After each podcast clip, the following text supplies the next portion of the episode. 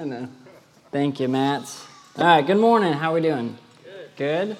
Well, I just want to set the record straight before I get started. It is not a shadow that you're seeing on my lip, it is a mustache.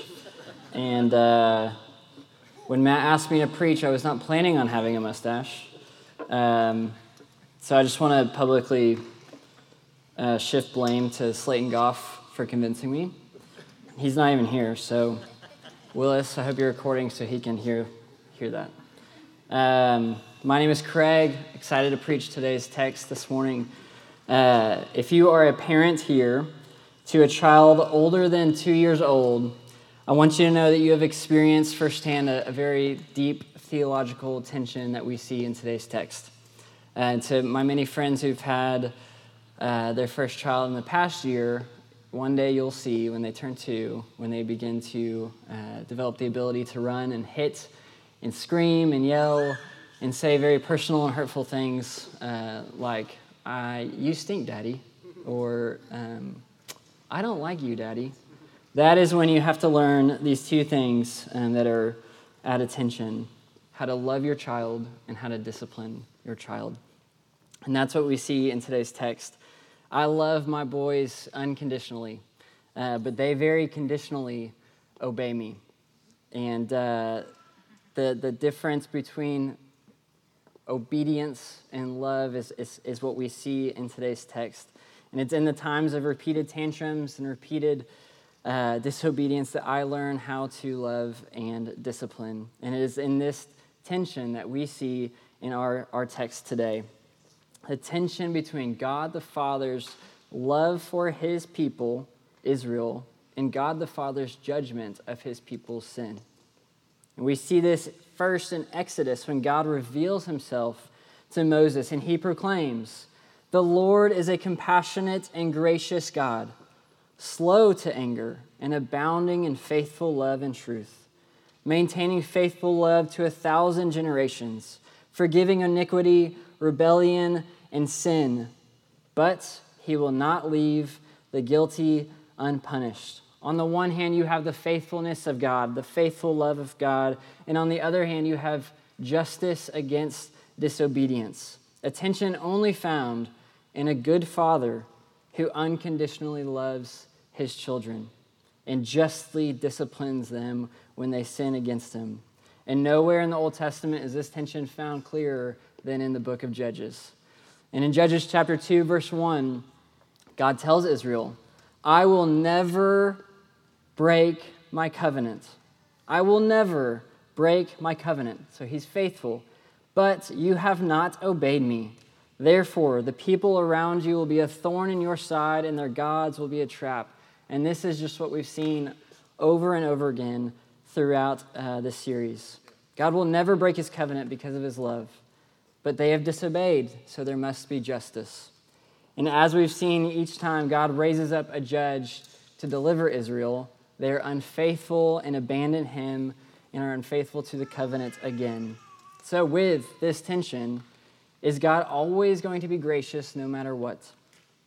Or is Israel, um, as they repeatedly abandon Yahweh and are repeatedly unfaithful to the covenant, is God going to judge Israel and give them what they deserve?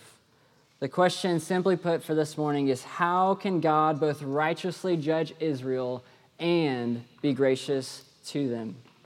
This is the quintessential question of the entire Old Testament, but specifically of Judges, and a question that we get to see most clear, clearly in our text today in chapter 10. Last week, Matt finished with two judges Tola, who served as judge for 23 years, and Jair, who served as judge for 22 years. So we've got 55 years from the last part we, we picked up on where Abimelech uh, was crushed by the millstone from the unnamed woman. 55 years, and we don't get much information about Israel's faithfulness or unfaithfulness in that time. Uh, apparently, the only pertinent information that we do get is that Jair had 30 sons who rode on 30 donkeys and ruled 30 towns. Um, I don't know about you, but I've got three sons. If I had 27 more sons and all their legacy was that they rode on 30 donkeys, I, would be pretty disappointed. So that's what we get. That is our, our lead up into our passage today. Um, and then it begins with what's become the most common sentence in Judges. Then the Israelites again did what was evil in the sight of the Lord. But this time it is so much worse. It is not just one God that they turn to, it is, uh, they list seven gods here. They worship the Baals and the Ashtoreths, the gods of Aram, Sidon, and Moab, and the gods of the Ammonites and the Philistines. They abandoned the Lord and did not worship him. Israel has grown weary of God's protection and blessing, and they have grown, grown interested in the gods around them. And seven of them, to be specific. And anytime seven is mentioned in Scripture, it is usually symbolic of what is uh, total or complete. And so the idea here is that Israel has been totally or completely unfaithful to the covenant. And if you remember from Judges 2, what did God say would be the result of such disobedience? The other nations would be a thorn in their side, and their gods would be a trap. And this is what we see happen forsaking the Lord, abandoning him, and sinning against him is deadly and costly. And as we've seen, it just leads to worse and worse sin and suffering. The more you leave the door cracked to sin, the wider it's going to get. Allowing an unconfessed sin in your life is like feeding a lion cub in your home. At first, it doesn't seem so bad. It's just a lion cub. You can control it, it's not too bad. But after you feed it and conceal it more and more, that lion cub will grow and become more vicious and hungry and eventually turn on you and your family. And this is what sin does it lurks and it kills and it destroys it always drags you down further and further than you wanted to go when you began. The cycle of unfaithfulness that we've seen in Judges is more like a downward spiral. Each time they're unfaithful, it just gets worse. And that's what we've seen. All series long, we've been saying idolatry leads to slavery of that idol. And this is what we see in this chapter Israel has chosen their gods, and they are about to be stuck with them. They've made their bed, and now they have to lie in it. And the Lord responds to their unfaithfulness. The text says, So the Lord's anger burned against Israel, and he sold them to the Philistines and the Ammonites. His anger burned. The language here is not like a pet peeve or he's, he's kind of frustrated at them. He is fuming mad. And how did God describe himself in Exodus? He's slow to anger. So if he is burning mad, that means Israel worked really, really hard to get God to this point. Unfortunately, the reputation of the Old Testament is that God is this angry, wrathful God. But in fact, it is not that God is always angry, it's that Israel is always disobedient. The reputation of the Old Testament should be that Israel is so unfaithful that they make a gracious God seem like a wrathful God. And so here we have Israel abandoning God again for seven other pagan gods. And what is the result of such abandonment? The text says they were shattered and crushed for 18 years. This is the lowest point for Israel so far in Judges. 18 years. That is a long time to be shattered and crushed by the nations around you. And it wasn't just one part of Israel, the text describes it being all of Israel says the Ammonites oppressed them along the Jordan. Then they crossed the Jordan to also oppress Judah, Benjamin, and the house of Ephraim. It says they were, quote, greatly oppressed. And what does Israel do every time they are oppressed? They cry out to the Lord for help, which sounds like a good thing, but remember, it's been 18 years before they finally cried out to the Lord for help.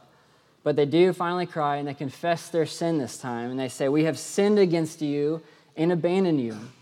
But God knows the intention of their heart, He knows the motivation for their confession. He knows that they just want to be freed from slavery, not because they want to serve the Lord. They want to be delivered, but they don't necessarily care who delivers them. It is not repentance, it's self preservation. So the Lord responds to this half hearted confession, and he says, When the Egyptians, Amorites, Ammonites, Philistines, Sidonians, Amalekites, and Maonites oppressed you, and you cried out to me, Did I not deliver you from them? But you have abandoned me and worshiped other gods. Therefore, I will not deliver you again. Go and cry out to the gods you have chosen. Let them deliver you whenever you are oppressed. That's got to be the, the most terrifying words ever written in the Bible. God tells them to go and cry out to the gods who the psalmist describes as having ears but cannot hear. Go cry out to those gods who cannot hear you. And here God lists seven groups that he has delivered them from. Seven. He's reminding them that he has been faithful and delivered them totally and completely every single time. But this time, he will not deliver them. He will let them continue to be enslaved by the gods that they have chosen. And this is similar to Romans 1, where we see Paul saying that God delivers the wicked over to their desires because they have served what, what, what has been created rather than the Creator. And our idols are not that much different than Israel's, they're just more subtle than they are in ancient Israel. Tim Keller says, Idolatry and slavery go hand in hand. Idolatry leads to slavery, and slavery to idolatry. So God says to the person who worships money, If you want to live for money instead of for me, then money will rule your life. It will control your heart and emotions. If you want to live for popularity instead of for me, then popular acclaim will rule and control you. If you want another God besides me, go ahead. Let's see how merciful it is to you, how effective it is in saving, in guiding, and enlightening you. We say this often, but we are not created to worship. We are created worshiping. We are always worshiping something. And when that worship is for creation instead of creator, it will enslave you and rule your heart.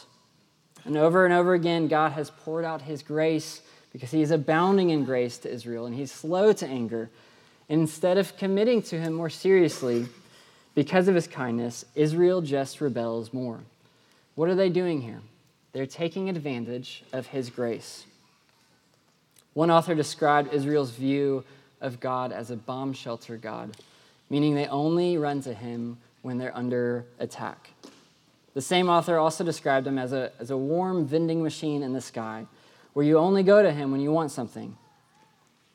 Israel only turned to God when they felt oppression and needed his help, which is a good thing. The problem is not that they turned to God when they needed help. The problem is that they abandoned him once they got his help. There's a very important distinction between wanting saving versus wanting the Savior. This is like treating God like a bomb shelter or a vending machine. I want you until my finances are more stable. I want you until my business is back on track. I want you until my investments look more promising. I want you until I'm no longer depressed. I want you until I find a spouse. I want you until I find a better job. I want you until my kids' behavior issues are fixed. Ask yourself do I only pursue him when I want blank from him. Again, the problem is not pursuing God because you want something from him. The problem is if you want that something more than you actually want him. Because Israel had treated God this way for so long, they grew accustomed to his grace. They began to expect it without any devotion in return. But God is not a naive God who needs our love. He is not desperate for our attention and our love. In fact, we are the desperate ones that need Him. God is not a prop you pull out when you need Him. He is not a weapon that you wield when you need Him. He is not a safety net that you fall into when you need Him. He is not a bomb shelter you get in when you need Him. He is not a vending machine in the sky when you need Him. He is the Creator and King of all things, and he is worthy of all our praise and honor and glory and devotion and affection. He is the ultimate authority.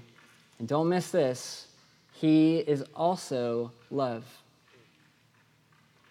And this authority and love is why he is Father. Before God even created, he was Father.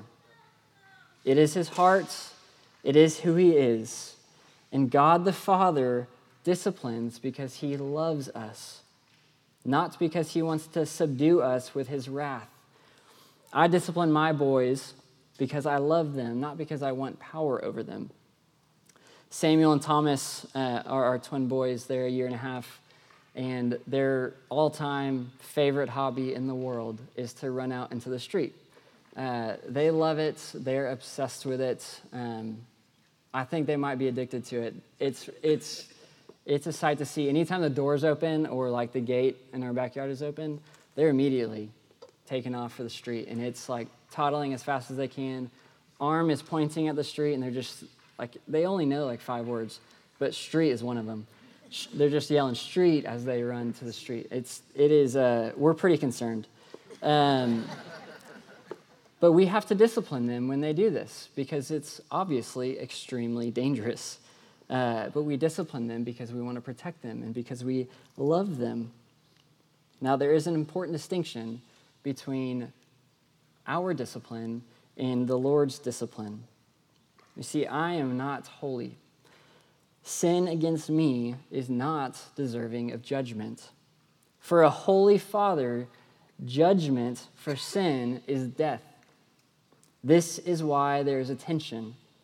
If God did not love Israel, he would have just given them the judgment that they deserved. He would have just killed them all, because that is what they're deserving of. But instead of destroying them, he disciplines them. It is actually out of love and grace for them, out of a hope that they would one day turn to him again and obey him. He is the good king and he is the good father. There's a famous C.S. Lewis line in the Chronicles of Narnia where the beaver is telling Susan about Aslan. The beaver says, Aslan is a lion, the lion, the great lion. Oh, said Susan, I thought he was a man. Is he quite safe? I shall feel rather nervous about meeting a lion. Safe, said Mr. Beaver. Who said anything about being safe? Of course he isn't safe. But he's good. He's the king, I tell you. You must understand that God is king, but that's not enough. You also must understand that he is love and that he is father. And the good father demands your obedience so that you may love him and love others. And this is just parenting 101. Obedience leads to blessing, and disobedience leads to discipline. And this is exactly what God is doing here with Israel. So Israel confesses in an attempt to avoid further oppression, but now they come back to the Lord a second time with a more repentant heart. They say, Deal with us as you see fit, only rescue us today. They plead for immediate rescuing, but they're at least trusting that their discipline will be just. Deal with us as you see fit. And I think this is a genuine, repentant heart here because of what they do next. Israel begins to rid themselves of the idols and wait for the Lord. It is during this time when they are truly repenting that God's heart for them is broken and because of the genuineness of their confession the second time. Keller says of this repentant response, Why is that a sign of real faith? If we say to God, I want you because I want X, or I need you to give me X, we reveal that X is our real ultimate God. When we say, I want you regardless of whether you give me X, Y, or Z, then we are making the true God our God again. Repentance is not just sorrow for what you did, it is sorrow for why you did it. There's a difference between feeling sorry for spending too much time on social media versus feeling sorry that you long for the approval of others more than you long for the approval of God. Repentance is acknowledging your love and worship of something else, ridding yourself of it, and then choosing to love God instead. And how does God respond to his children honestly and genuinely repenting? He becomes weary of their misery. Another translation is that he could not bear the suffering of Israel any longer. This is the heart of a good father, is it not? He could not bear the suffering of his children. And this is the heart of the Father that we see all throughout Scripture and specifically all throughout the Old Testament. Psalm 103 says, He will not always accuse us or be angry forever. He has not dealt with us as our sins deserve or repaid us according to our iniquities. For as high as the heavens are above the earth, so great is his faithful love toward those who fear him. As far as the east is from the west, so far has he removed our transgressions from us. As a father has compassion on his children, so the Lord has compassion on those who fear him. One commentator said, Our hope does not rest in the, in the sincerity of our repentance, but in the intensity of Yahweh's compassion. But notice that it does not say Yahweh delivers them. It ends with God growing weary of their suffering, but it doesn't say that he delivers them. So the question remains will he deliver them? And if so, how? Let's look at the end of our passage. Chapter 10 ends with the Ammonites gathering together to attack Israel again. And Israel turns to Yahweh for help, right? Negative. They do not. They begin to look for a man. They say, What man will deliver us? And it is in chapter 11, where our text ends today, that I get to introduce you to the next character, Jephthah. And the text describes him as a mighty and valiant warrior, which is exactly what Israel's looking for, but he is definitely not the character that one would expect to deliver them. He is the son of a prostitute, but when his dad had sons with his wife, his half brothers rejected him, cast him out, took away his inheritance, and he fled to a foreign land. Then, there, he leads a gang of misfits to raid villages around them. Here we have the son of a prostitute, a reject, an outcast, and the leader of a gang of what scripture says worthless men. In the meantime, the Ammonites make war with Israel, and Israel becomes desperate for a savior. Interestingly, though, it still does not say if he will deliver them. So Israel turns to their last hope, the illegitimate son of Israel who Tim Keller described as a crime boss, the reject and outcast of his own family. This is a last hope indeed. So they come to Jephthah and ask him for help, ask him to fight for them. But Jephthah's response is similar to the Lord's in the passage before. You come to me only when you need help. You rejected me. You abandoned me. Why should I help you? But Israel insists and asks again. And how does Jephthah respond to their second request? This is similar to the first story. Again, this whole time, God is suspiciously quiet. Their last hope, Jephthah responds to Israel, who's looking for a man to save them. And this outcast crime boss tells them, I'll fight for you, but only if the Lord hands them over to me. If the Lord. Jephthah knows Israel's hope is, is, is not in his ability to fight, but it is only in the Lord. Yahweh, who's been growing weary of their suffering over this time, watching them repent, watching them about to be attacked, quietly and subtly raises up a mighty warrior who trusts in the Lord. The son of a prostitute will be the one to deliver the people who prostituted themselves to the other gods. Isn't that a paradox? What Israel rejected, God chose to use as an instrument of deliverance. And this would not be the last time that Israel would, would reject the one that God would send to rescue them. And so Jephthah becomes their next judge. And what's important to note from both of these passages is that Israel had to humble themselves twice the second time that they came to the Lord and to Jephthah, they had to humble themselves and accept the rule of their deliverer. If they wanted Yahweh to save them, they had to serve him. If they wanted Jephthah to fight for him, then they had to submit to his rule. And this is no different for us as Christians. When Christ, our ultimate deliverer, rescues us from the kingdom of darkness, we then submit to his reign and his rule in our life. And this is just a wonderful invitation to the good life. Service to King Jesus leads to the good life because he is the good king and God is the good father. And just like with parenting, Obedience to the Father leads to blessing and protection and spiritual maturity and peace and joy. This is the invitation that we have. But as God's children, we still wrestle with this question Does God still faithfully love me even when I keep abandoning him like Israel? Does my unfaithfulness deserve judgment, or is he faithful no matter how disobedient I am? Similar to the question I asked at the beginning How can God both righteously judge Israel and be gracious to them? How can Israel deserve death for sin against the holy God and that same holy God be gracious to them? There has to be judgment for sin and judgment for sin is death, so someone has to die. And in order for the covenant to be fulfilled, someone has to be faithfully obedient to the covenant. Does Israel die? Was Israel faithful to the covenant?